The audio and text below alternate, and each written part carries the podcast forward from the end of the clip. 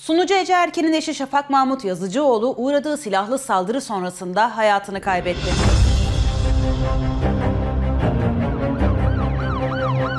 Şafak Mahmut Yazıcıoğlu'na 7 kurşun isabet etti. Cinayet mali ise bir başka tartışmaya başlattı.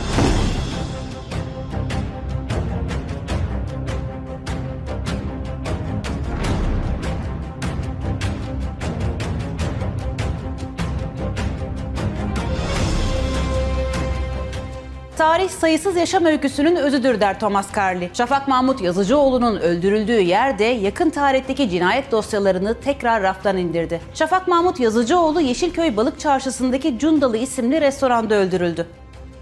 Balık restoranlarındaki ilk cinayet bu değildi. Hatta balık restoranları birçok cinayetin ortak mahalli olarak tarihe geçti. Peki onlar neler mi? Tarih Aralık 2021. Yer Kadıköy'deki ünlü Develi Balık Lokantası. İddiaya göre mega lüks yat üzerinden çıkan tartışmada bir anda silahlar çekildi. Çıkan çatışmada Susurluk davası hükümlüsü eski özel harekat polisi Ziya Bandırmalıoğlu ve eski polis Şahin Aslan hayatını kaybetti. Tarih Kasım 2017.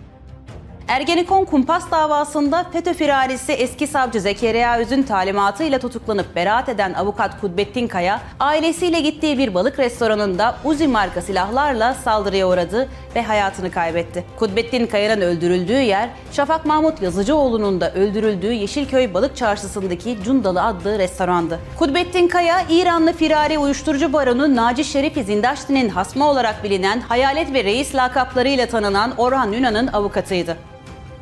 Bu kez tarihler 2011 yılını gösteriyordu. Kadıköy Caddebostan'daki Şerif Bar ve kumsal restoranlarının sahipleri arasındaki gerginlik silahlı çatışmaya dönüştü. Kan Gölü'ne dönen cinayet mahallinde iki kişi öldürüldü. Çatışmanın yaşandığı yerde 38 boş kovan bulundu. Öldürülenlerse Sedat Peker'in eski koruması Hasan Akbaş'la Akbaş'ın adamı olan Ali Şahin Gürman'dı.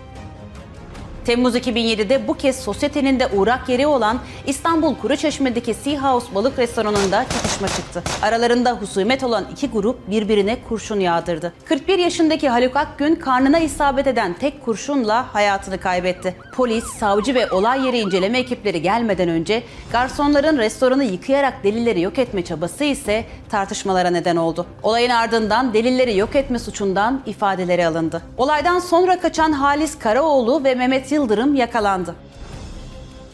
Kimi zaman üçüncü sayfa cinayetleri, kimi zaman da mafyanın hesaplaşma yeri oldu. Ancak balık restoranlarının değişmeyen gerçeği birçok cinayetin ortak adresi olarak kayıtlara geçmesiydi. 2016'da Bale Esat Özbalık'ın öldürüldüğü yerde balık restoranıydı. 2021 yılında İzmit'teki cinayetti.